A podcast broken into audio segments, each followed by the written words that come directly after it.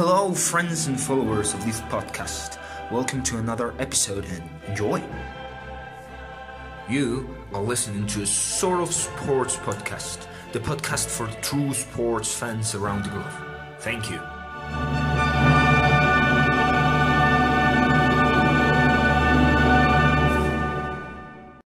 In the course of these days, we've had some interesting news popping out, so stay tuned. Something obvious has been official as Liverpool has been confirmed as Premier League champions. Everybody, the great journey that this team, players, fans, and coaches has been through has been completed for good. Congratulations, Liverpool! The excitement of the fans went so far on Merseyside that 10 fans were arrested on Liverpool because of these celebrations. The whole stadium went red on the streets and the celebration lasted as long as the night settled down. Also, another excitement coming this week is the return of Formula One in Austria, starting this Friday. And during this last week, three teams had changed their liveries for their cars and race suits. As Williams lost their sponsorship with ROKiT during the quarantine, their car livery appeared compromised.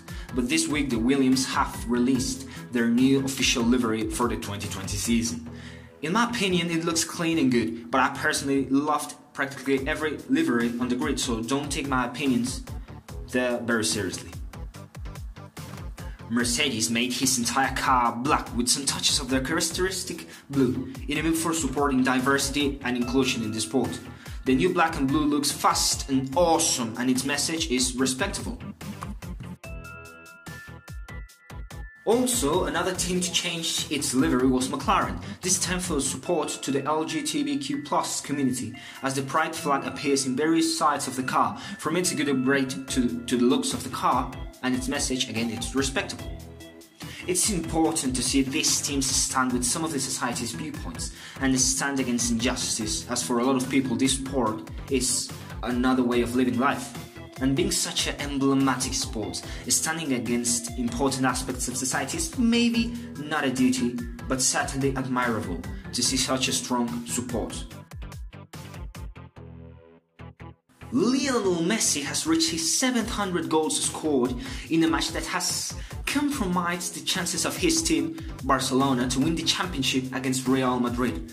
Atletico de Madrid managed to pull out a really important tie against the champion defender and equal the biggest result of his table rival Sevilla, who also pulled out a tie against Barcelona. The match of Atletico versus Sevilla will come out to the most important for both clubs, as it will probably decide who will finish in third overall in the league standings. Let's not forget that Sevilla still has a lot of matches left against the last five of the standings that will come in a row and almost finishing, finishing the fixtures of the entire league. Something that certainly will put pressure on Atletico de Madrid to dominate their match against Sevilla. Lionel Messi, as we have already mentioned, has reached his 700th goal in the form of a Panenka against Atletico de Madrid. He did it after Cristiano Ronaldo in a timeline record, but him 112 games before the Portuguese superstar to achieve as Cristiano played 974 games to make the 700 goals, but Messi only required 862 to achieve the same number of goals, a decisive gap to have an account. Thank you for staying here with me in another episode of a sort of sports podcast. Thank you.